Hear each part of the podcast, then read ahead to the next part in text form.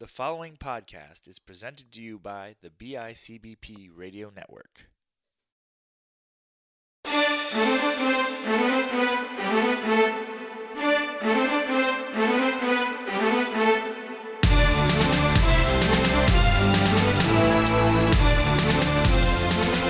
Hello, everybody. Welcome to a brand episode of the Panel Discussion Podcast, your home for comic book talk and everything around it. My name is Matt Johnson, one of your hosts alongside. Graig Knowlton.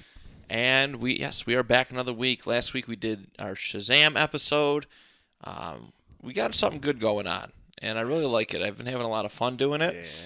Uh, this week's conversation um, is about the Fantastic Four. This might be my favorite one we've done yet. Just my books are my favorite I've read. Yeah? Yeah. I had some good ones too. It brought a lot of like nostalgia back for me. Uh, I think I might have said it last week that you know the Fantastic Four was one of my. It was the first comic books that I ever read. Um, it, it- it flat out was. I, I I grew enamored with them when I seen the cartoon. Uh, for that with the Marvel Action Hour with Iron Man, and then, um, you know, you'd see all the toys, and then uh, they had a video game. Bless you, Prince. Uh, they had a video game uh, for the PS1 that me, my uncle, my dad, and my cousin all played together. It was a four-player multiplayer game adventure, and I just loved them. And then I got I got into the comic books, and I'm like, these personalities are really really cool. It's just a, it's just a cool uh, yeah, it's just a cool family. They're they're very uh, yeah, it's got that family atmosphere the whole time, the family aura. It's one of the whole most time. unique character dynamics in comic books. Uh, it drives me nuts that DC is trying to recreate it right now. with uh, the Terrifics. oh yeah, It's literally it's Plastic Man, um, Metamorpho, Mister Terrific, and I'm forgetting the female character. But it's essentially the Fantastic Four, even down to like the dynamics of the characters, and it, it they even like have kind of like Future Foundation looking suits. Um, they're not they're not doing a great job at it. It's still a really good comic from what I've read, but it's not the Fantastic Four, and it's Still. not gonna be. No, it never will be. I mean, yeah, they rip off everything eventually. They both do it to each other. They do. They do. Marvel does it to DC. DC does it to Marvel uh, every time. But um, I feel like if DC maybe tried this back in the 60s when the Fantastic Four came out, maybe they do have a little bit better job of it, better grasp. But now, like now, if they're doing it, it just seems like a reach. And even, and even Fantastic Four is a little well, their their prime villain, Doctor Doom, my favorite character uh, in the Marvel universe, is actually a ripoff as well. He's based off um, I'm gonna forget his name. He's based off the main villain from Doc Savage, Oh, the Doc Savage comment. Uh, so he's Doctor Doom is like very much based off that character. He, I didn't he's even know that. unique in his own way, but it's it's kind of cool still. Like that is a cool fact. I really never knew that. Um, learn something new every day on this show. We really do. Uh, but but yeah, the Fantastic Four they debuted. I think it was night early. It was early 1960s, and I think Stan Lee, Jack Kirby, yes, uh, were prime prime pieces of putting this superpowered family together. Uh, you know, Reed Richards, uh, Ben Grimm, Susan Storm slash Richards, and then Johnny Storm. And there's been a lot of interchangeable members too along the way. been 1950s. I think it was. I think it was 60. Because my first book is 1961. really? Yeah. Let me just double check. I'm th- I think it's like 1960 or 61. Yeah, this might have been a little farther down, but this this is 300 issues 374 and 61. So November. Nova, first appearance November 1961. wow, they they might. Oh, I guess they were pumping out weeklies at this point too. They probably were. But issue 374 in 1961. That can't be right. That can't be right, but that's what it is. It must be 1960, unless it was like January or like. But no, it's No, it straight up says first appearance Fantastic Four number one, November 1961. That seems crazy. What's the name? What's the number of your book? 374. Unless this was 1962 and it's just marked wrong. It very well could be. March 1961 is what it says.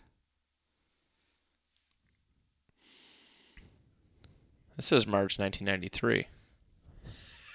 What? on air. Wait, is it Fantastic Four versus the Fantastic Four? Yeah, 93. Yeah, it's ninety three. That's crazy. This is March wrong. It's online. I found it, but really? never trust the internet. no, you can't. I'm glad we cleared that up because uh, I was really confused. I was I was confused. I thought maybe like Jack Kirby and Stan Lee used the time stone and went back in time and. But actually, this cover is actually really sweet. Uh, oh yeah, oh this book is awesome. This the book when I read it, like, it's so good. But yeah, I, I had I've had a lot of fun with them. I, I actually have Graig staring at them right now, kind of. because you you bought. I'm contemplating stealing them. Are you? I have all the '90s Fantastic Four um, regular sized action figures. I think they're like five to six inches tall, but um, yeah, I mean those are my those are my originals. Yeah, I loved X Men and Spider Man. Those were originals, but Fantastic Four to me is just as original as X Men and Oh. Spider Man. But they just get a bad rap because of bad The movies. movies and And you know, a lot an argument too. I have to, you know, argue with people. is that, you know, they're like, oh, they're too beta, essentially, to to succeed in movies and, and to be in interesting characters.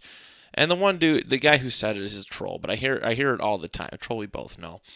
Uh, but you know, I have to. Uh, but I see it quite a bit, and I mean, they're not.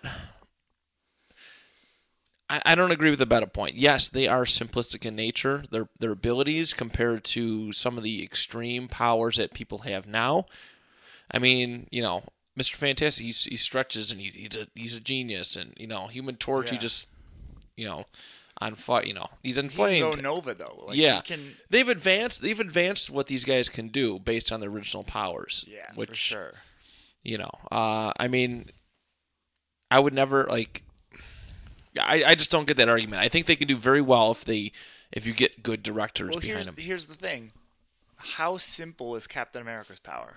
Right, one He's hundred. strong and loves America. That, that's it. Yeah, he has a shield and yeah, super strength and Yeah, enhanced senses. he is probably one of the most interesting characters right now, and in the Marvel universe, in my opinion. Like, it, I was just watching Infinity War again for the probably like seventeenth time, and um, just the scene where like he's holding Thanos' glove back, and Thanos is giving him a look like, wow. Like you know what I mean? Like to me, that was one of those scenes where I was like, "Holy cow! This is like that was one of the coolest moments." yeah, A- and he's surrounded by all these crazy super powerful characters it's it's because he's interesting you're invested in him and i think one of the things with fantastic four is they are based off this apple pie life. Like you know nuclear family two two parents eventually two kids you know the the uncles that are there like and they're more simple and like this nostalgic traditional sense. Yes. Yeah. which is weird. People aren't used to that. There's no drama because they're not splitting up. Blah blah blah. No. But there's plenty you can do with it, and I think it's I think it's something we need right now personally. Oh, I agree. Um, how often like do you? I watch a lot of TV, and it's constantly like, let's have. We're both married men, so Yeah. This- constantly like, hey, these two couples just never make it, or yeah, dysfunctional families and stuff like that. This is like yeah, it, that's probably why I gravitate it Yeah. to it so as much as I do. it's great to see a strong like family that still goes through their issues but sticks together. It, it, in the case of them, I think they're if you, did it like a, a similar to a Guardians of the Galaxy, I think they would do very well because it's a Oh, yeah. similar dynamic. Just a Reed is more of a straight man than um, than Star Lord Right. and I, I but I think it could do very well. There's so much, and again with the interchangeability, having a team like the Fantastic Four where you can go, hey, we're gonna throw Superman or Spider, well, Superman, we're gonna throw Spider-Man in this movie, or hey, you know what, we finally got the rights to She-Hulk, let's throw her in here. Or, hey, like we have this character doing nothing, let's stick them in this movie. Or Right. bounce, bounce, bounce. You can do so much with it without, so you can have a small ensemble. Same thing as X-Men. Without having a full-blown Avengers movie, but it'd be fine that you're doing this Yes. which Yeah. is great. Ant Man. Um, gosh, who's the other one I'm thinking of right now? Stuck in my head. Oh, Black Panther. Yes. So all these characters, like you can you can put in these movies. very easily and yeah i mean both those they were kind of they technically were members of the fantastic four eventually both of those people you just mentioned but Oh yeah, yeah, they're in my books. well mine too uh but yeah it's Yeah, I, I think they will translate very well to the movies when done right. Yeah. They really will. And I think the the cat like I've said before, I think the idea of casting Krasinski and Emily Blunt, who are actually married, as the roles of Mr. Fantastic and, and Invisible Woman would be great and bring such a great dynamic to those characters. And they have the looks for them. Like Yeah. they're very fitting of those characters. Very fitting. I mean, we've seen fan art where they've like customized Krasinski oh, he at looks least. awesome. He looks great, and I like love- I'm like invested in the idea of Mister Fantastic. Yeah. And I mean, there's ways to make it, you know, seem not as goofy. People see the stretchy, you know, stretchy limbs and think it's goofy, but I think it's it could be done very, very and well. it's still cool. Like that's a people don't realize how awesome of a power that is because he can change like like he's super change shape. strong too. Yeah. It's it's because he's able to stretch. It means he can like hold without getting broken. Yeah. He he has like a, a lot of resistance, which that's very powerful. if you can wrap up someone who's super strong and not get like torn in half by them. Hmm, that would have been nice when they were holding Thanos down, right? That's the, the exact vision I was thinking of. Yes, 100%. so cool. Yeah, So- and, and and Zac Efron as Human Torch, I actually think is genius. I, looking at every time I look at him, like, yeah, I like that more and more. And I'm gung ho for Luke Evans as Doctor Doom. Yes. Gung ho, like I love Doctor Doom, and I think he'd do a great job as him. I, I, there's The I'm thing, though, do you know? the thing is the only one I don't have like someone set in mind for because Chiklis did such a good job. I would like Chiklis to come back, but that would never happen. Yeah. They would if Mar- when Marvel, well, they do have the rights back, but when they, it's time to start production on a new movie, um, they are they're not going to go use any of the old the old. I'm trying to think of like because it's got to be someone that could do like a good New Yorker accent, but have be smart and tough at the same time. The only issue with Chiklis is Ben Grimm was actually supposed to be like very good looking. Yes, He was supposed to be like a ladies' man. he was, and I, reading this too, like I think one of the books he he returns back to his normal, uh, you know, Yeah, physique, you know, n- normal him, and like I know I don't see you don't see human Ben Grimm as much. no, and it was very like it took it was almost I was almost taken aback by you know how he was illustrated and and that but he had a thing with Sue Storm for a little bit. Like he was in love with her and all this stuff. Yeah. But then because of Reed, he didn't move in. Um, so there's a lot with that. But he he was like a womanizer too, and that's why she wasn't interested. right So I can't think of who. Would I be mean somebody suggested once to me uh well, I seen it on the internet that the dude who plays Negan Yeah, he Jeffrey Dean Morgan. Yes. he would be pretty good. Honestly, like if he wasn't already Raccoon, like Bradley Cooper would have been a really good.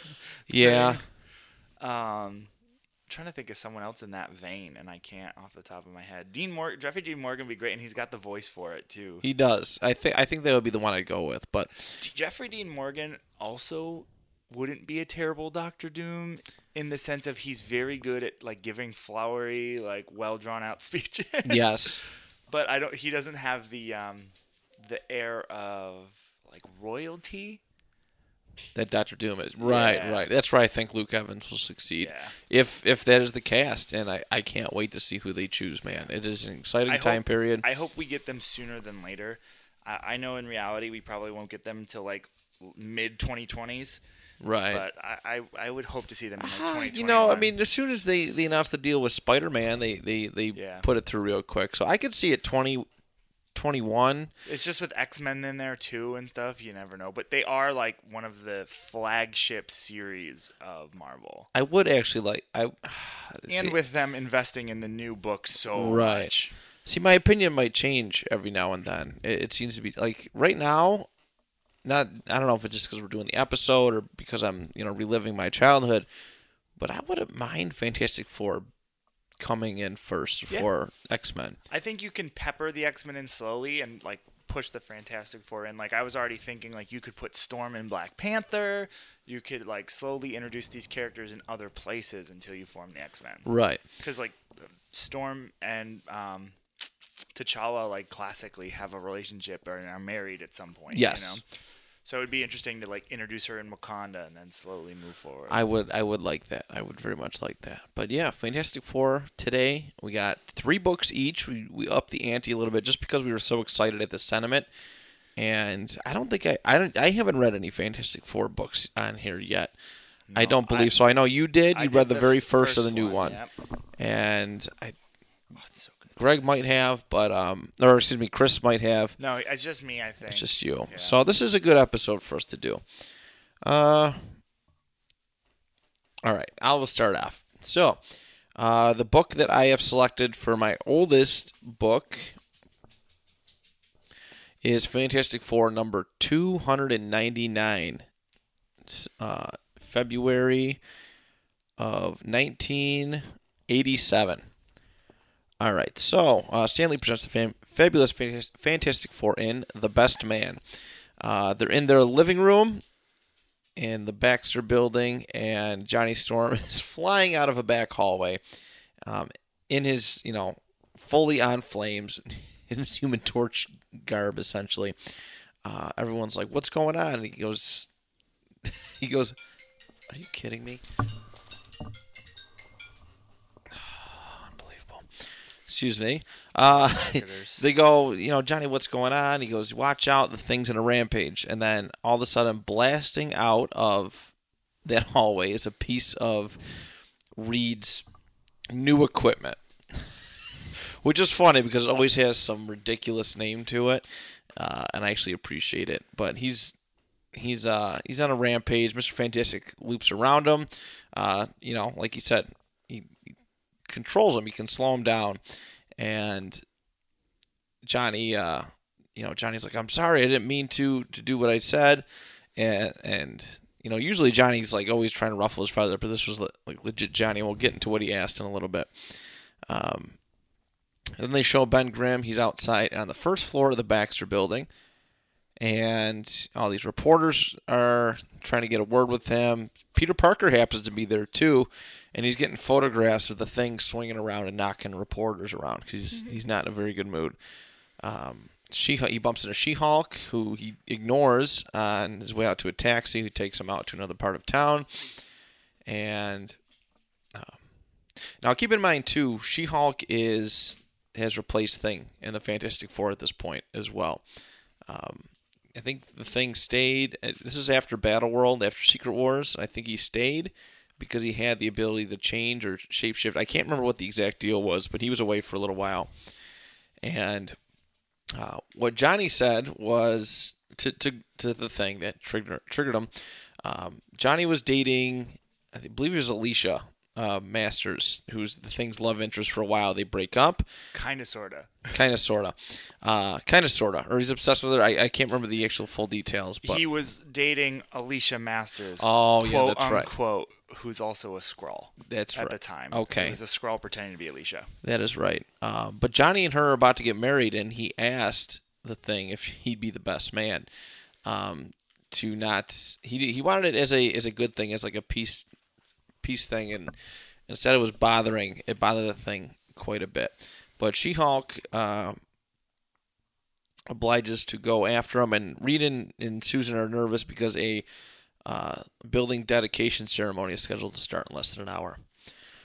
But She-Hulk goes and finds the thing at a uh, at a bar downtown, and he, you know, he's basically retelling the story about how, uh, well, the thing thing he's basically telling the story about you know the puppet master and meeting Alicia, and you know, all this stuff, and and how they pretty much fell in love, and and this and that, and just, and then a news report about the the upcoming building opening. Um,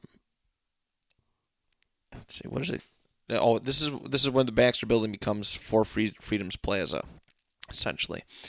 Um, but the thing whips a beer bottle at the TV, gets pissed, pulls the bartender over, like he's gonna fight him because the bartender told him not to do that, and whatnot. Uh, Peter Parker's in the crowd taking pictures of the event as it happens and he hears that the thing he sees Johnny Storm take off, so he decides to follow him. Uh, Peter Parker's in his black suit at this time too, which is uh, you know I feel like the Russo brothers wrote this because he's in his regular costume at the cover and the black suit in here. Jerks. Jerks, liars, phonies. Um, he tail he tails Tax human cheats. he tails Human Torch, uh, trying to figure out what's going on, and um, Johnny explains to him what everything that happened, and Spider Man's like, "What were you thinking of doing that for?" And this and that because this is something I want to see explored too in the movies.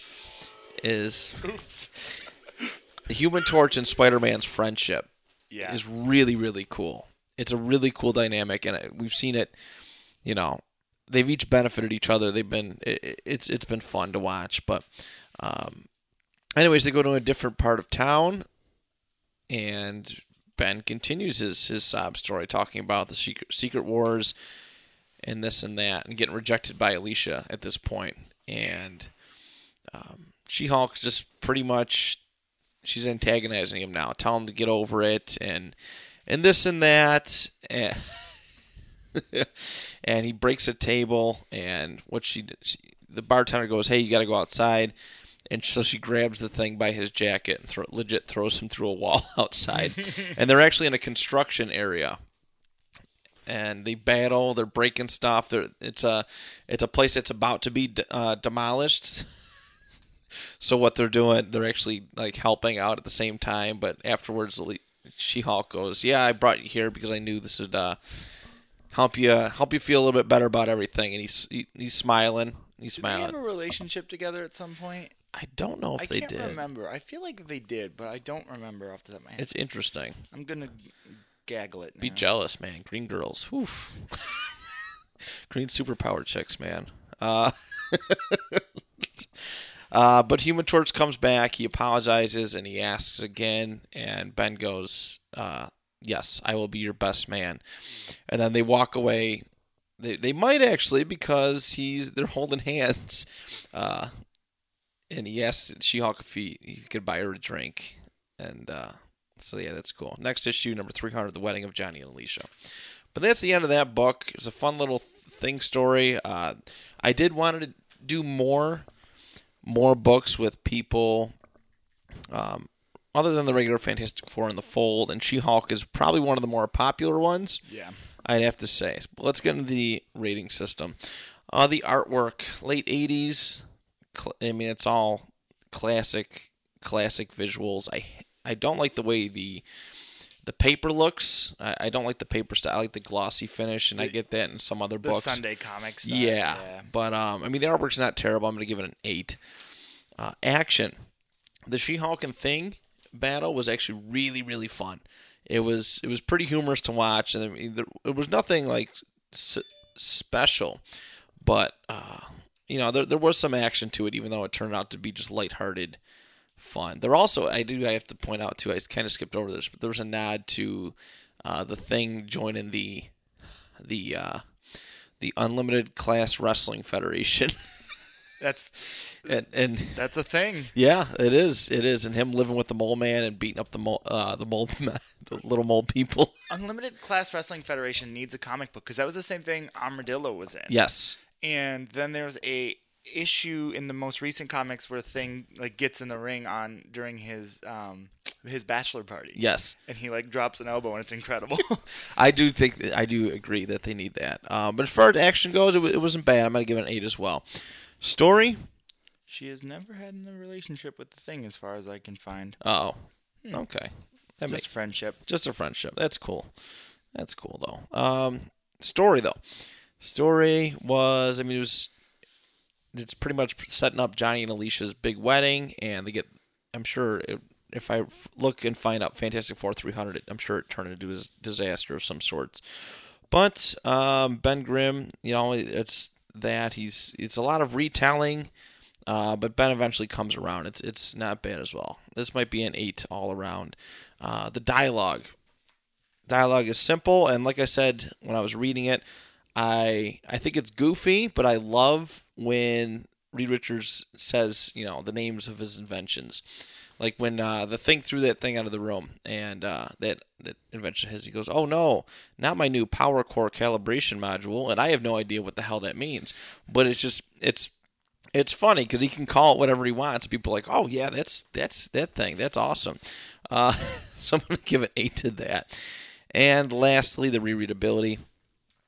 Um, actually, you know what? The rereadability uh, not that high in this book. It was there was a lot of retelling uh, in it. Too much for me, but there was. I mean, it was kind of fun. Uh, I'm gonna give rereadability a six, giving it a score of 38 out of 50 for Fantastic Four number 299, February 1987. There are 21 comic book appearances of the Unlimited Class Wrestling Federation. Can we do an episode on that Yes, too? most of them are Okay. Thing, but there's like Deadpool, Unbeatable Squirrel Girl. The the roster is pretty intense, and I'm a fan. Like the Beyonder is in it, just just to give someone Demolition. Uh, obviously the Thing. Uh, who's another one? Doc Sawbones. Mm-hmm. And then Speedo. There's a there's a bunch of really interesting ones in here. There's a couple like oh Ms. Marvel was part of them as well. There's a there's a couple Oh. like pretty serious people in it, but there's there's a ton. This is a, it's I want to do an episode now on it. I think we should. I know. Uh, what next week is Hellboy. Next week is Hellboy. Next week is Hellboy, and I think after that we're actually gonna do an advertisement one. We're gonna look through like all of our comics essentially and pick out some of the best advertisements, which I'm looking forward to. But yeah, I'm I'm pumped. All right, I guess I should read a comic, huh? yeah, why not? I guess so. So this one, mine's a little longer. Okay. just to warn you, but it is Fantastic Four 374. We'd established it's from 93. March '93. Yep. Okay, so cool. So this starts, I'll, I'll hop into it. It starts with Spider Man actually climbing on a wall looking for um, Human Torch because he just went supernova in a university and blew it up. And he's looking everywhere and actually comes to Doctor Strange to help him find him. Uh, and Doctor Strange actually has lost a little bit of his powers, so he's just basically using like tarot cards, and he can still levitate and stuff. But um, he he goes, look, I just need your help, um, and I need to assemble the other Fantastic Four to help me take them down. Um, he goes, okay. He goes, but first, like, let me see what what all like the cause of all this is. Uh, and like his card tower collapse, he goes, let me see what the cause is, and it's a card, and it's a skeleton with a hood up and a, a sword in his hand, and he says, it's the card of death and doom. Well, what does it mean? Kind of cool. Uh, and Doom is capitalized, so you can imagine. and it gets into so he helps. He goes into his astral form and he brings together Wolverine, the Hulk, and Ghost Rider, the other uh, Fantastic Four that took over temporarily. Um, they were put together by, I believe it was Hill. Um, but Hulk is actually like Smart Banner. So he's it's really weird. He's the Hulk, but he's in like full like a full button up shirt and khaki pants. Right. It's really awkward. I like that. and it cuts back to my favorite Reed Richards, holster Reed Richards in his brown vest and with his like hip holsters. Uh, and he's actually just got back with uh, I'm trying to remember who this hero is. Sharon Ventura. I can't remember who she is though. Um, but they they went away real quick, and Sue is back, and like her and Reed immediately get into an argument, and I find it kind of weird. I thought it was interesting right away. Like Sue is in this like super skimpy outfit, like you can kind of see like she's got like a bathing suit on that's showing her stomach, her shoulders, and the Fantastic Four symbol actually is like cut out and showing her chest a little bit. Oh. And I was like, that's weird. Why is she wearing this? And her and Reed actually get in an argument, and he goes like, "You're like." He's like, "Oh, you're mad that I'm gone while you're pouncing around half naked through the city," and I like I'm glad they addressed it, and there must be a reason why. Like her, they're they're having issues at the moment, um, and they come back, and there is uh, the sorceress of New Salem, Agatha, is actually babysitting Franklin Richards because his powers are so powerful. He like he's like angry that they're fighting and like starts to power up, and she has to like use her magic to calm him down. Um, and realizes like he's super strong, and he's he's actually an alpha level mutant, and his powers have changed a couple times, but he's got like a million and six powers, like telekinesis, molecule mani- manipulation, super strength, time travel. Like he's one of Yeah, the most powerful mutants of all time. Overpowered. Like I, I worry about putting him like in some of our fantasy tournaments all the time Oh, because I just know like realistically he would destroy Which anybody. is super interesting because then on the other hand, his sister has zero powers. She's not. She has no powers. She's just genius level intellect, smarter than Reed at the age of like six. Oh, she okay. was, yeah. Um, like she's smarter than him at that age. Like when she was six, she was smarter than Reed now. Uh, and it does. Oh, I forgot he is in this. It cuts over to Doctor Doom, and he's putting together a brand new suit. Um, and he gets in it, and it's got like all this extra stuff on it. Um, and he's saying now that he's taken the power of. Oh, that's right. He took down a Beyonder, and now he wants more power, and he's going to look for another one. Wait, when did I say this book is from? Ninety three. He did take down the Beyonder in There's Secret a Wars. rogue Beyonder. Oh, okay. Um, and now he's going after the other one. And so it cuts over, and they're flying the Fantastic car around looking for Johnny. Uh, and you find out Johnny actually went supernova because of the Skrull that I was talking about that he was in love with.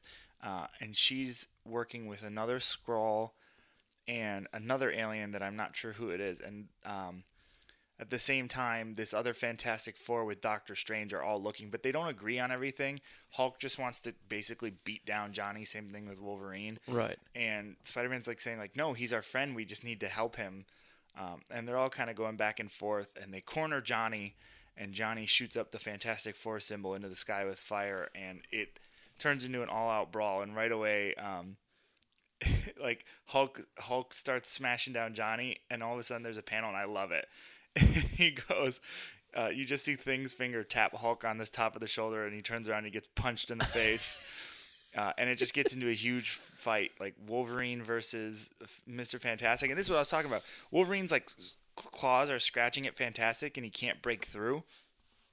And then Invisible Woman's like also helps him and covers like his claws with her her force fields. Right. Uh, and Human Torch is fighting Ghost Rider, and the fire is not working. Obviously, it's kind of cool. It's just like a huge back and forth. Um, also, that other Ventura is fighting alongside of them. Uh, they just keep. It's a it's a long brawl, and then it cuts over, and um, there's this other war going on with that Beyonder. I believe it is a Beyonder. Yeah, yeah, it is. And um, at the same time, they are affecting the Inhumans, with and Black Bolt and Medusa are up there, um, uh, trying to figure out why this is all happening and who killed the, this rogue. Oh, it's a Watcher, not a Beyonder. My bad.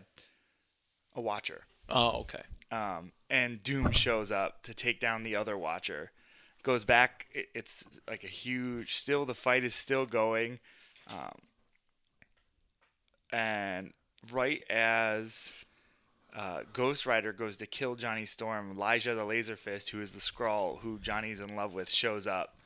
Um, and the other Skrulls realizes they betrayed her, and she jumps and starts to help them fight. But as they, the fight really starts to break out again, they teleport away, and that the book ends. Um, and they don't know where they got teleported to.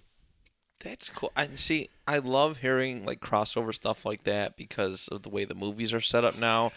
You will never. I mean, well now, well now we might. Yeah. You know, now we will. But like what I've known for the last twenty years of my life, as long as superhero movies have been prevalent, you know, Fantastic Four and Hulk and Wolverine and Ghost Rider, like they don't meet every day. No. You know. this is such a cool book, honestly, and it it's it's the '90s art style, but I absolutely love it. Um, I'll hop into the grade. There are so many characters in this book, though. But art, I, I really like this art style. It's very classic. Um, it's all the characters looking the way I, I want them and expect them to look. Um, I'm gonna give the art a nine. Action. The whole book is action. I'm gonna give the art- action a ten. Okay. There's so much going on.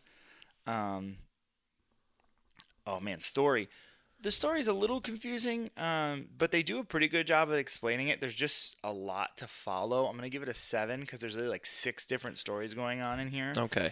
Um, dialogue, dialogue's pretty good.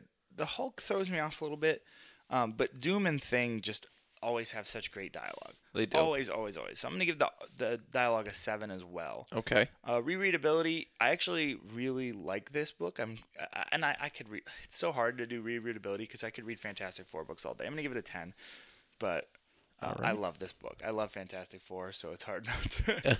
No, I feel you. 43 out of 50 for that issue. All right. Next up, Fantastic Four number Four. No, July 19 uh, 402 from July 1995. it's such a different art style from 993 to your 95. Like It's, crazy how much so difference. I mean, this cover is beautiful. It, it Thor is on the cover, uh, and he looks great. And- Mine is closer to your 87. That it's like that, like late 80s artwork. Yeah, without a doubt. Um, the storyline at this time is that Atlantis is rising. So this this brings up some interesting stuff. The Fantastic Four in this point is uh, Susan, the Thing, Scott Lang, Ant Man, as well as um, this next Doctor Doom's. It's not his son, but it's I forgot what the guy's name is. Um, he's supposed to inherit Is it with an R? I can't Oh think of it. Christ, it might be. Let me look. It's in the back of this. Might be his adopted son. Uh, Kristoff Vernard. Oh yeah, I think that's his adopted Doom's son. arrogant and youthful heir, who has re- just recently joined the ranks of the Fantastic Four, has taken it upon himself to design a new battlesuit for Scott Lang, whom he feels is a liability to the team. So that's the team at this point. Also, Reed Richards is dead uh, in this run. This this right, you know, this book right now. But it starts off with the thing. Uh, half of his face is like red. I don't know what happened previously, but um, let's see. Uh, they're getting attacked. Their their their shields are, are you know failing, and the thing with his I I love his verbiage and, and some of his catchphrases catchphrases. Uh, it goes, "Sheesh, my sweet old Aunt Petunia always warned me against picking up hitchhikers, but this is ridiculous." And the next scene is Thor on top of uh, whatever vehicle they are flying at this moment, and he's just hammering away, just hammering away with his uh, with Mjolnir, and trying to break in. But he is working. He's under the mind control of Morgan Le Fay, who is uh, who, Great sorceress Morgana Le Fay is the like the villain of like the Merlin and stories like that's. Oh, she's- really? She's the evil. Like in Camelot, it's Merlin, and then Morgana's on the other side. She was like his former love interest and all that. okay. Oh no, kidding! I did I know, not know that. way too much about Camelot. That's not a bad thing at all. Uh, but she raised the Atlantis from the sea, and you know this is bringing in all these things. Like the Inhumans are involved in this, and yeah, that's his adopted son. okay, okay. I never heard of him before until I read this book. But they get down on the ground, or no, they, it doesn't crash. But um, Thor keeps attacking, and they keep hitting them with torpedoes and, and blasters, and nothing nothing's phasing them. But they did get him to become they they blasted him unconscious for a little bit, and he sinks to the bottom of the water. But he actually, when this happens, it's like a concussion grenade, something like that. But when he comes to, uh, the the the spell that uh, LeFay put on him is broken, so he's he's separate, and this is why this is one of the reasons why I wanted to do this advertisement episode in a couple weeks. Is they got the Marvel Action Hour uh, Kmart advertisement, I miss Kmart, man. They used to have such good figures. and the they used to have like the little food area too, Little like Caesars. yes, Pizza, so pizza. good, so good. Uh, but all right, so she's in Atlantis, and they're you know she's mentioning that her connection with Thor has been broken, and that let's see who do they encounter? Nathan- oh, Nathaniel Richards, uh, and he's trying to work up a deal with some kind of deal with her. Uh, the Inhumans are at a carnival sideshow talking about what's going on.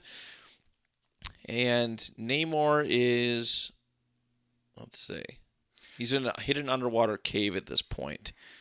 Um, he wants to rebel against LeFay, so he's kind of he's on the side of. Um, obviously, he's on the side of like the Fantastic Four. I know they've they've fought quite a bit in the past, but um, you know, Susan, she's worried about the Human Torch. They haven't heard from him, and she's asking some government guy where he is, and there's a big meeting. There's a big meeting involved about what to do about Atlantis and you know how to how to really how to deal with it. She's with some world leaders. The Inhumans show up, and a huge fight in, in ensues. Namor actually jumps through the window where this big government meeting is going on and fights uh, Black Bolt and and everything, and it be, actually becomes a Fantastic Four and Namor against the Inhumans, like fighting each other, oh. which is uh, pretty cool. Also, look at this Hardys. look at these X Men figures, like these like sta- plain. I love it. I love comic books. Um, then meanwhile, they look to uh, LaFay. She's laying in, you know, in her her throne room area and um, saying how her agents are they're they're summoning or no, not summoning. Excuse me. They're uh, what are you doing? I was trying to put that Chiefs helmet on. Uh, I dropped it. hot mess, hot mess. Uh, you know how her her soldiers are you know taking over various other underwater uh, cities and, and, amongst other places. Um, yeah, the battle continues, and Susan Susan drops a, a force field to kind of separate them, uh, to tell them to stop, and then Thor shows up. Thor shows up and says that his senses, um, he he's back, and that he is on, he's with them to battle LeFay.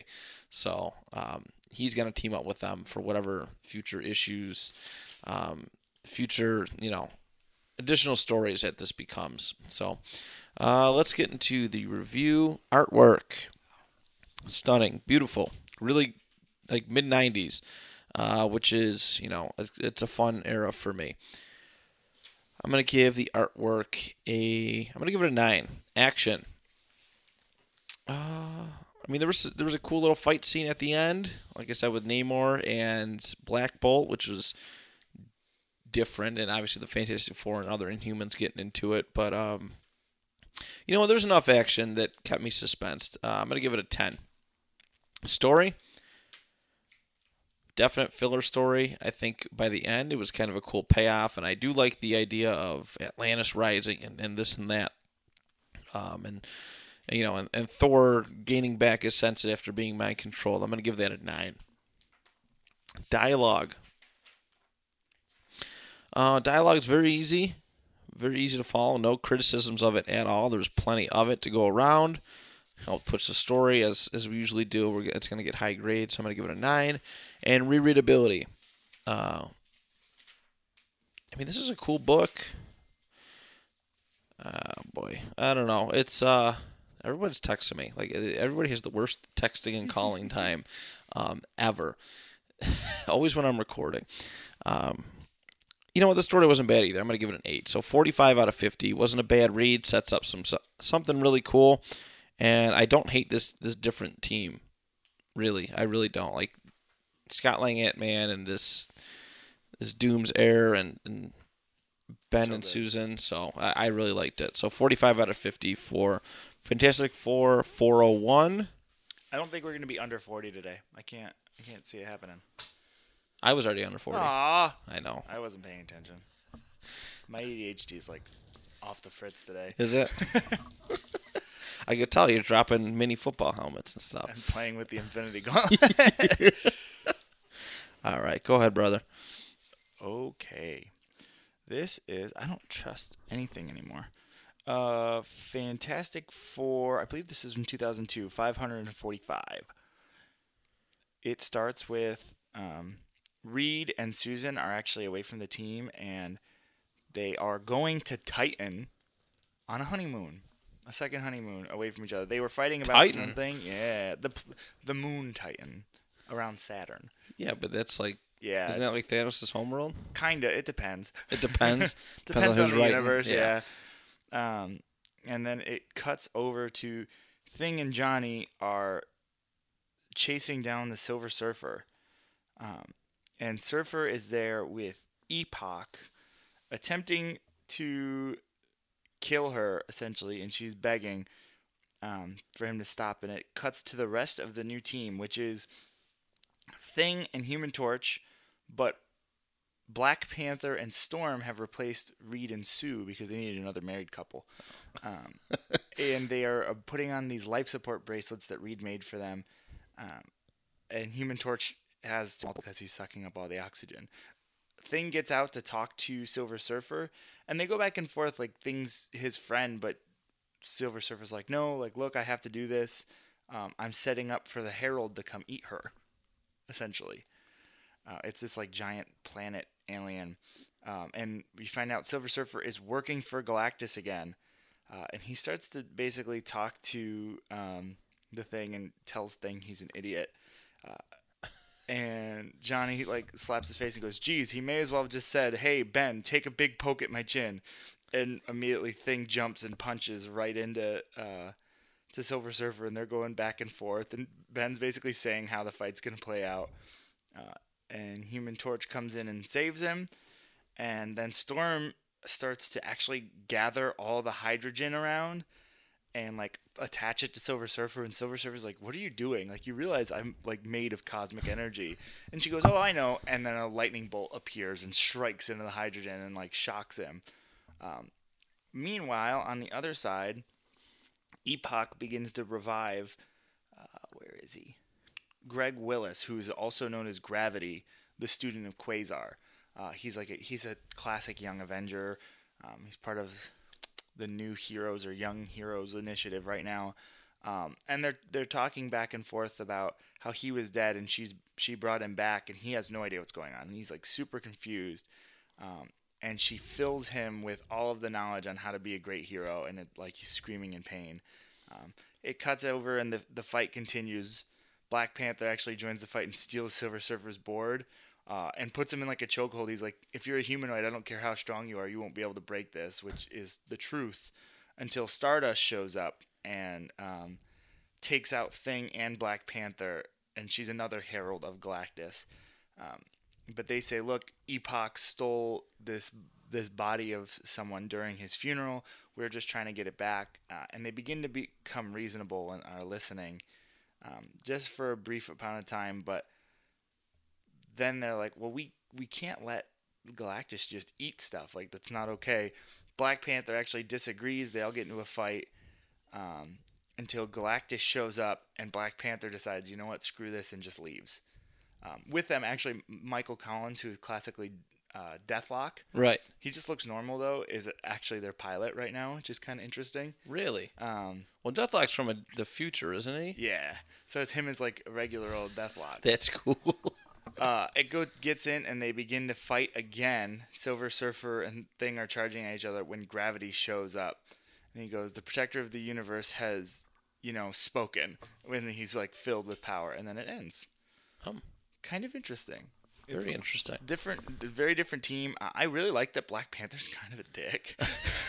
like he doesn't want to listen. He's like, I'm in charge. Right. Like this is how it's going. And Ben's actually supposed to be the leader. He's like, look, I'm not fine. I'm not gonna be a part of this. And like, it's causing issues between him and um, Storm, which is interesting. It's another Storm. Sue Storm too. Oh yeah, that's, I didn't even Storm, catch Storm. that. storm, storm. Uh, but this is a good book. Artwork. It is early 2000s. I'm actually not crazy about the artwork. Um, it, it, like Black Panther and Storm look very uh, racially stereotyped. Oh really? Big old lips and you know, like Oh. the, it's a little weird. Um, very weird. But some of the art was great. The action part of it looks great. But I'm only giving the art a seven. Okay. Uh, and Gravity just looks like Ted Kord Blue Beetle. It's really weird to me. It threw me off at first. I was like, "Am I reading the wrong book? This did this switch to a DC book?" He looks identical. Um, action. The action's great. Action's an eight. A lot of action. Cool fight between Thing and Silver Surfer. Uh, story. You know what? Maybe this is going to be well. The story I'm only going to give a six because I was a little confused as to what was going on, and they didn't really explain why the team had split. And this is only the second issue afterwards, Okay. um, so you don't really know what's going on between- Sue and Reed. Dialogue. The dialogue is great though. Black Panther's dialogue is very good. Um, the dialogue between the Thing and Silver Surfer is great. I'm gonna give the dialogue an eight. And rereadability, I'll give a six. This was a good book. I don't know if it's my favorite Fantastic Four book I've read, but it's very good. 35 out of 50. Yeah. So, all right. Last last run here. Uh, going with Fantastic Four Unlimited, number one from March 1993. First giant size collector's item issue, Greg. And guess what? I looked it up and it was not a. Expensive one? No, it was like a dollar. You can legit buy it for a dollar. So, point proven. Point proven. Uh, but it is guest starring Black Panther, and I, what enamored me was this cover. It's it's a big it's a big book. I think like sixty pages long. Um, it's really good. They have they have a side Black Panther story like at the very end of it, which is really cool. But um, starts off uh, another book where Fantastic Four uh, plane, whatever that they're flying, uh, is is about to crash. Uh, and another classic thing line: "What a revolt and development this is." so good. Um, but okay, uh, Black Panther invited them for a visit, and um, it's actually it looks like one of those Nerf footballs, but actually Black Panther sent it to them. But uh, It is They're a get- Nerf football. It is Wakanda developed Nerf. I knew it. I just knew it. Uh, but they, they're crashing because they're getting shot down at, and they're they're they're. Uh, he calls the Wakandan Defense Network and lets them know that uh, their energy cannons are that. He's talking to Black Panther, but it's breaking up, and then suddenly the the Nerf football airship. Uh, explodes and they get scattered all over the Wakandan jungle. The Wakandan jungle, and this is really cool for me too because I've never seen Wakanda in the comic books. Oh, really? Uh, this is a first for me, but um, you need to read the new the Ta-Nehisi Coates run of Wakanda because it's gorgeous. Is That's, it? And that's where the movie Wakanda comes from. okay. I mean, this is more so. This takes place more so in the jungle than it does the actual city. yeah, city. he rewrote that. Like uh, Coates made Wakanda what it was in the comic books. Okay. and that was very recent. I'll have to find that. I'll have to find that. Um, so first they show you know the thing Ben Grimm falling and some trees knocked out, and then they show Johnny Storm and he regains consciousness real quick. Uh, flames on just a little bit, just his hands to propel him up uh, as he's about to fall in water, and then Sue and Reed, who yeah, Sue is a little more scantily clad in this Mm-hmm. as a male. I don't hate it. As a pervert, uh, I don't hate it, but um, yeah, it, it's definitely like you could just definitely tell it's the changing of the times. Like this is them, them switching to more adult themed versus the full on suit and you know stuff like that they had when they first debuted. But um, all right, so then they show a Thing getting up and he gets blasted, and then uh, Johnny Storm wakes up, he flames on, and then gets blasted by a giant wave. And then they show Sue and, and Reed, and and um, you know it's she's telling him to be quiet because there's people nearby. Um, somebody's invading Wakanda. That's essentially what it is, and they don't know who they are, what they are, but um, they notice that Thing and Johnny Storm are are kidnapped. Um, they're trying to formulate a plan. All of a sudden, Black Panther attacks these these men with uh, his Panther posse. Um, some guys with guns and other stuff. They actually, it's like the Thundercats logo. They're in red. It's kind of sweet. It almost looks like it. Uh, but they're attacking these guys. Uh, T'Challa frees up the Thing and uh, Torch, and they start joining the battle. And then within moments, uh, Sue, like, dude, look at this panel. It's the glossy page too. Like, look at this panel. It's beautiful. That is really cool. I like it. I like it a lot. I like it a lot. I'm glad I picked this book. But um, Sue, Sue and Reed uh, join the fight, beating these guys, um, and nothing's phasing them. These guys with their armor, absolutely nothing's phasing them. Um, but Reed starts to get a bit of an idea, and he asks one of them for his uh, vibranium knife with a, one of the Panther posse. And he goes and he stabs the vibranium knife Panther through it. Posse sounds like like a hip hop R and B boy band. It does. It really does. Uh, it's kind of cool. But he stabs it through this guy, and it, it explodes. And it fi- they come to find out that their armor is made of sound. It's interesting. I hear colors. You hear colors. it, it's crazy. Like it blows up, and then all of a sudden, all these the Panther posse they pull out the Wakanda the vibranium knives that they weren't even using, and starts going after all these these soldiers and, and starts to defeat them. Quick flash. Um, while they're traveling, Black Panther's explaining you know everything that went on and how they're being taken over by somebody, and and they show oh they do show um, that, but they show in Wakanda, um, in the Palace Royale, well, which Black Panther villain deals in sound? It's Claw, uh, who looks really cool, and I they changed him a, a lot in the movies, but it was probably for the best. Like he's kind of goofy. Oh, I love it though. It is. It is. but yeah, he he um. Let's see. He's yelling at his goons for for pretty much failing and and this and that. Um, Claw goes. Let's see, where are they? I'm lost. Uh, they're in the jungle and they battle some more. Claw sends out actually. Claw goes after them personally, and uses his sound to project these uh, these ferocious animals that are composed of solely sonic energy, like vulture, like gorilla, tiger, and they're all battling them. Like it's it's it's kind of cool what he can do, like Claw's powers with sound, but uh, they toned him down a little bit in the movies. Like they toned him down a lot. They toned him down a lot uh, compared to what I'm seeing. I mean, the fact that he can generate like animals and, and, and different stuff like that with it's it's pretty pretty crazy. But um, Panther goes right after Claw. He's battling and and um, he puts something on his back. And then Reed blasts him with a sonic disruption cannon. And what it does, it, it blows up Claw's uh, his claw. And all of a sudden, coming out of it um, are a bunch of sound creatures spawned by the torturous mind of Claw. And there's some vile stuff, and they're just it's pretty like it's, it's pretty crazy. I mean, here they look like uh Oh, like Starro and yeah, it's weird. it's kind of neat, but they're just they're just coming coming, and um We... the cops, man, everybody's bothering me today. I thought that was your comic book. That's coming really close. Okay, they're gone. Someone's robbing your house.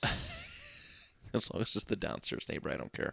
Uh, I don't mean that. Um, let's see. Claws just keeps yelling, "Kill me, kill me!" because he's just being tortured right now. Because that, I guess, the claw helps him in some sort of way. He is made completely out of sound, and he's just losing his mind. But um, Panther helps him. He takes him to save him, and shoves the claw in a right into the ground, uh, vi- vibranium rich ground. Um, and it helps ease his pain a little bit. And Claw, you know, goes, "You saved my life." And Panther goes, "I had no choice. I couldn't stand by and watch another man die." And then Claw goes, "You are a weak-willed fool, Panther. If I had won, I would have crushed you beneath my boot like an insect. Um, but you're just gonna take me to prison where I'm gonna escape again." And then Panther knocks him out. Bless you. Thank you. And that's pretty much the wrap on that. Claw goes ends up going to prison, and uh, Fantastic Four they have you know a little discussion with him, and then they do this the spinoff of Black Panther, which I'm only going to focus on the Fantastic Four story. But uh, what a great book, and this is a cool team up. Another thing that I'm not used to, and in seeing Fantastic Four and Black Panther team up. Uh, the artwork. This is probably my favorite of the three, without a doubt. Uh, the glossy pages helped a lot, and they helped make the colors pop. And this is the mid, I mean, this is what mid '90s. I said 90, 93. Okay, so this is right before the cartoon came out, and the visuals. Some of the visuals in here remind me just. What number is that? This is number one of Fantastic Four Unlimited. Okay. So oh, on this is a brand new brand new run. Um, I'm gonna give the artwork a 10. Action, action was so good. This is definitely gonna be one of the highest rated books of the day. Uh, the action was top notch. I mean, 60 pages. This 60 pages is enough to get pretty much everything we grade these books on, give them really high scores, and they did a very good job um, with it. I'm going to give that a 10. Uh, action story. Really cool story. Uh, you know, didn't know really what was going on at first. You know, and they gradually figured out how to beat the monsters and figured out that Claw was behind it, and ended up defeating him. Uh, I'm gonna give it a ten. Dialogue. So much dialogue. Um, very like informative dialogue, telling this you know help puts the story score. Uh, nothing too complicated. Nothing too complicated, and and everything like when it comes to the Fantastic Four, the thing always helps out with the language department because you can just hear his New York accent mm-hmm.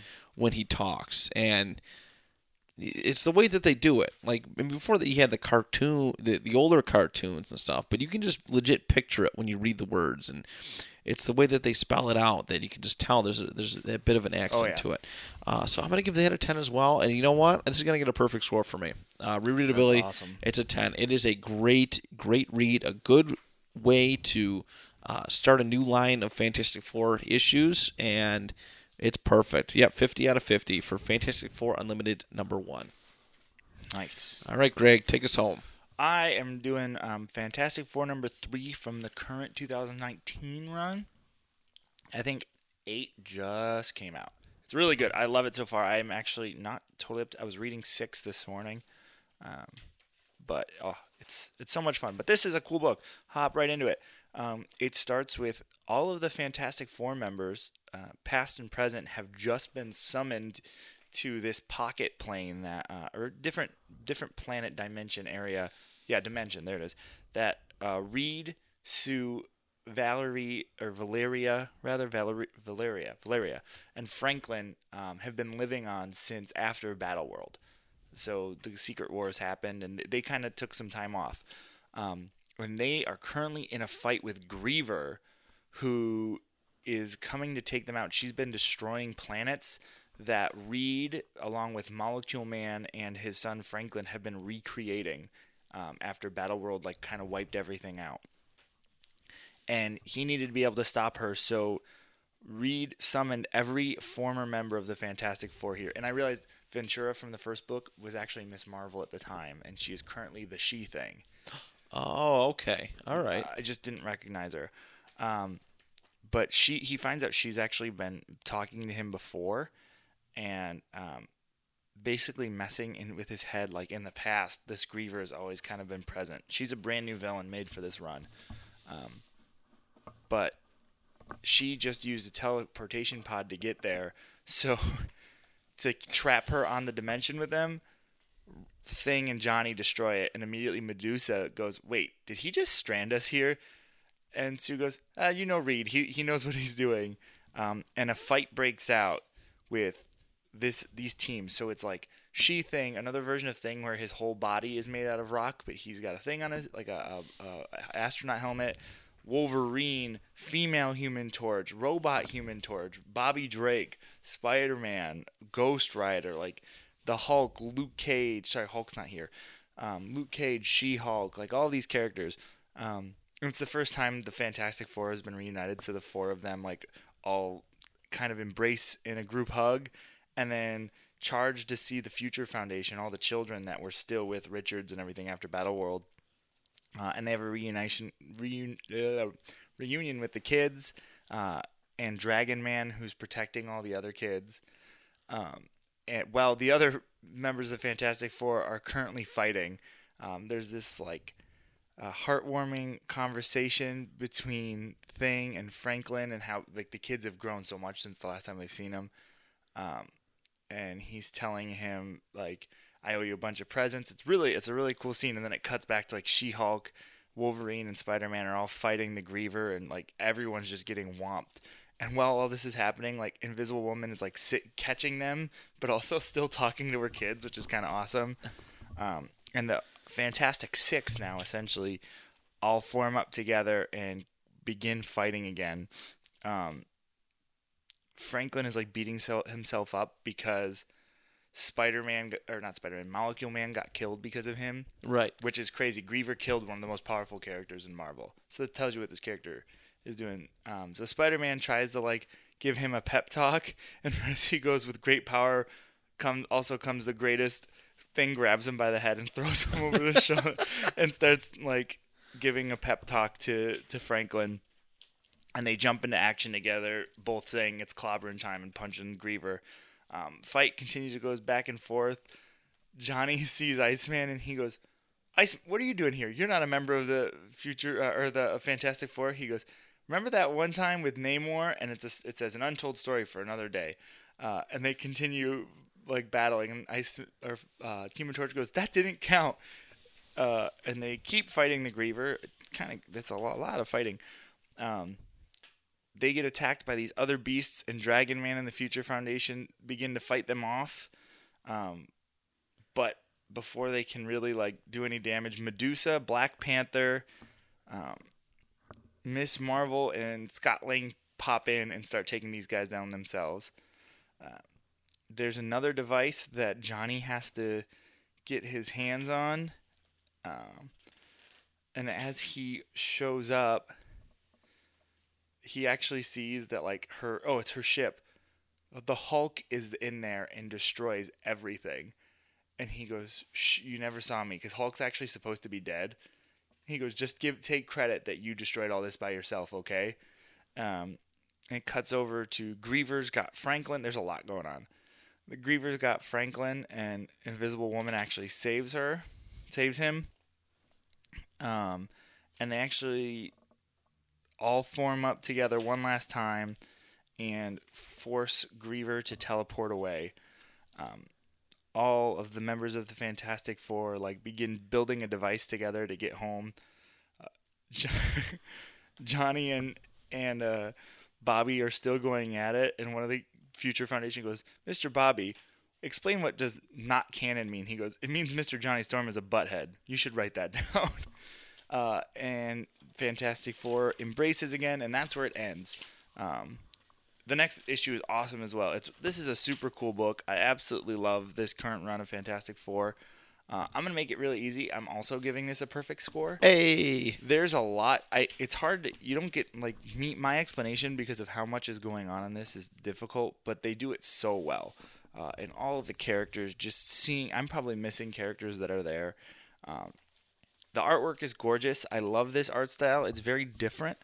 Um, it's very cartoony, but I, I really enjoy it. Like you can kind of see, like it, they do such a good job at making this feel like a cartoon, um, and I, I absolutely love it. But it still has this That's like really realism feel to it.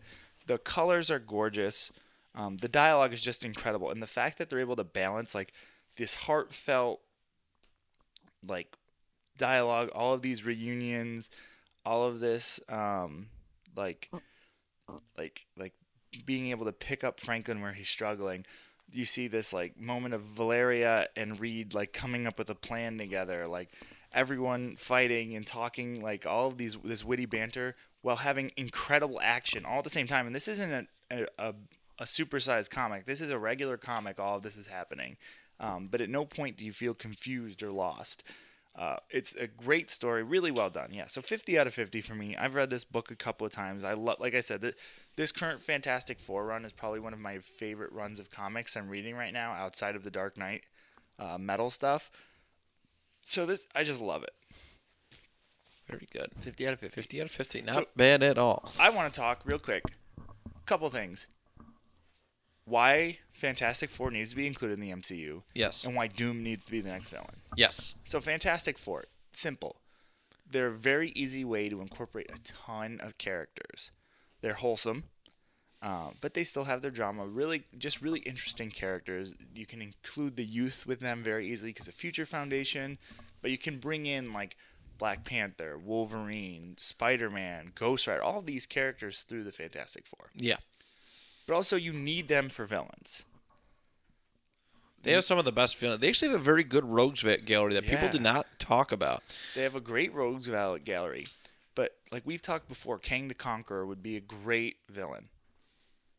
Kang is Nathaniel Richards, Yeah. which is Reed Richards' dad. So how do you have him without that?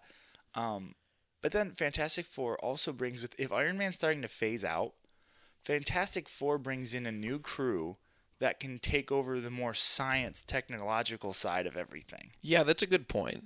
um, and be that that that Reed or be that that Tony Stark esque presence and still have like Bruce Banner involved and all of that, which could be very interesting, especially with Shield down. Um, it'd be a cool way to have like a new headquarters for them to work out of the Avengers. Um, Well, yeah, there are rumors that the because the Avengers Tower sold, Yeah, that it was for that it's going to be the next Baxter building. which would be awesome. I, I think that's a cool tidbit. I think they might have been setting that up for Yeah. for that idea. Which I love it. I would love to see like the A flicker and be a four. That'd be super cool if it's still up there, because you could easily make it flicker into the the the four because it's a very similar logo. Um, but yeah, so just there's so much with that. But Doctor Doom is my biggest thing. I think Doctor Doom needs to be involved in the Marvel universe, and here's why. Um, he could easily be in Wakanda with the Latveria issues and being more of that. Um, what's the word? That like national presence of you know he's the the, the leader of Latveria having oh Wakanda's out like I need to save my people I'm gonna come for their technology Right. so you can do that. So Doom also in the movies, he's classically part of the voyage to the other dimension that gives them their powers. In the comic books, that's not his origin. His origin is his parents die, and he becomes a studier of the mystic arts. Doom is classically a magician, like he is a sorcerer that rivals uh, Doctor Strange himself. Right. So he could easily be included in the next Doctor Strange movie as a villain. Oh, That would be that would actually probably help sell that movie a bunch. Yeah. And he'd be a very interesting villain for Strange. Uh, Doom is then scarred and actually has monks that are training him in the mystic arts make the armor for him. And he is so eager to put this armor on, he puts it on while it's warm, while it's still hot, and it scars him even further and disfigures him. Doom's armor is so technologically advanced it actually rivals Iron Man's. So Doom is a super genius with mystical abilities, uh, telekinesis, and his his armor actually gives him strength that rivals even Captain America. Right. Doom is a perfect villain because he's checking all these boxes. He could be a villain in an Iron Man movie. He could be a villain in a Black Panther movie. He is incredibly universal. Yeah, and and he's such a big threat. He's su- he can start small and slowly gain power and be a big enough threat for the Avengers. The other thing is though, Fantastic Four now bring in Doom and Kang. But you can then Doom is also very sympathetic. Like he's cla- com- co- like has very recently been turning into a hero very often. You build Doom up as this big villain and then have him actually team with the Avengers to take down Galactus and bring Galactus into the fold through the introduction of Doom and Fantastic Four. That would be cool. I would love that. And I would love to see Doom be introduced before the Fantastic Four and then Reed step up having been a former colleague of Doom and ha- join the Avengers to help stop him. I like that. I think it'd be really I think cool. all of this can definitely spawn too off of this Avengers story that Yeah. we're having right now, um, without a doubt. Because I read something. It was on Reddit, but um, it, maybe it's true, maybe it's not. But one of the ways that the Avengers actually track Thanos in Endgame is where all the energy is coming Yeah. from. That energy could very easily be um, what turns the Fantastic Four into the Fantastic Four. Yeah. You know, from you know, from astronauts, scientists into superpowered They're, beings. they're classically changed by cosmic energy. yeah. Doom is a huge. He wields the cosmic cube a handful of times. He actually takes on the Infinity Gauntlet and like he gets blasted by the Infinity Gauntlet at full power twice and stands up to it. Right. He kills a Beyonder. He kills Galactus. He actually knocks out the Hulk with one punch.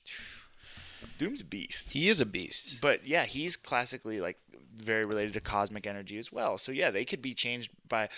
The, the cool thing with Endgame is whatever happens in the end can rewrite a little bit of the history. With I hope it doesn't do a full reset, but I feel like we're gonna get a soft reset, bringing back mutants and introducing some cosmic energy to the the world that creates new heroes, similar to the way the Cube created Captain Marvel. Right, And right. I think that's why they did that origin story. yeah, I agree. So yeah, And because um, I realized I was watching Infinity War today, the way the reason um, Scarlet Witch was able to destroy a stone was because she was created by a stone. right. So the fact that Captain Marvel was created by a stone actually gives her the ability to destroy stones as well. And I, re- I think, Oh, and that's I, a cool I just made that connection. So she might be that might be one of the, her big things is if they do go back in time to take out, she's gonna be able to destroy the stones before That's cool. Thanos can get Because one thing I was wondering is what are they going to do with the stones going forward after Endgame? So Yeah, I just realized that she has the same ability to destroy stones as Scarlet Witch. So that's crazy. I think I, I that could be Probably. I mean, I would imagine so. but that might be interesting foreshadowing. She was created by the cube, so why not? Why wouldn't Right. they do that? I think they might keep like one or two stones alive still, but I feel like they'll destroy a majority of them. Awesome. Again, best time to be a comic book fan. Oh, I'm so pumped. I I'm so excited. There's and there's so much like like I said, we have Shazam this week. We have Hellboy next week. We've got that Ninja Turtles Batman movie coming out. Yeah, that's right. Super pumped for that. Everyone's like, "What is this?" I'm like, "This looks awesome." Like they said, Yeah. like, "What is this?" in a negative way. I'm like, "This looks It's really It's been cool." a comic book run for a while now, and it's Yeah. really cool. Uh, and then we are we are in Endgame territory. We are less than 30 days till we're in the Endgame. You said April second is supposed to be the release date for tickets. April 2nd is the rumored release date for tickets. Um, we are getting them. We will be there. Yes, we will. Uh, all three hours and two minutes of It run should be time. this upcoming Tuesday, so a day after this episode releases. Three hours and two minutes of runtime. I'm gonna get a catheter. You beat me to it. You beat me to it. I'm just gonna pee my pants. I don't even Yeah, care. I like. I'm. I figure if I get a large popcorn, it's usually gone by the time the trailers are over. I can just use that, Yeah, you know, and there you go. uh, whatever. We're all friends. yes, maybe not so much for the other people in the audience, but be fine. It's just butter. it. On that note, everybody, thank you so much for listening to this episode. I'm excited. I'm glad we got to do Fantastic Four. Next week, Hellboy. The week after, we're going to dig up some sweet comic book advertisements, from classic books. I have so many to, books to look through. It's the Endgame special. It is, isn't it? That Is might it? be the week after. We're supposed to. be No, I think we got another. We have one more. Let me see. See, this episode comes out on the first, and Oh yeah, no, we do have one more before the Endgame special. Hellboy episode will come out on the eighth. Yeah, yeah, we do. So we'll have to think of something cool to do. Uh, probably pick a different character. Maybe we could put a poll up on our Facebook page. We can give them two options. We can do it that way. Wait, Hellboy comes out on the eighth episode, Yes. and then the next episode will come out on the fifteenth. Yep. So yeah, no, the Endgame special would have to come out on the twenty second. Yep. So we got to we got the fifteenth. We got to figure out something. That's the comic book episode, or the advertisement episode. Wait. Yeah, you're right. This episode will be the first. You're right. You're right. So yeah, we're set for a good month then. Then after that, maybe we can start putting up polls on our on our Facebook page to see, what what people. characters you guys want to talk about. We will be doing a Doctor Doom episode because I'm obsessed. Yeah. Um, but I'd love to do a couple more. I'd like to do more villain focused stuff too. Maybe some Doc Ock is one that's in the heart. Sinister Six. Um, so you'll start just start voting and seeing what we got. Yeah, we'll So- put we'll put polls up. We'll give you guys two options a week, and whatever you choose, we'll go through with. It's Yeah. uh, it should be fun. I'm excited. I Me like too. this new format. So I love it so much better, so much better than we did before. Um, all right, everybody, thank you so much for tuning in, and we will talk to you next week for Hellboy, right here on the panel discussion.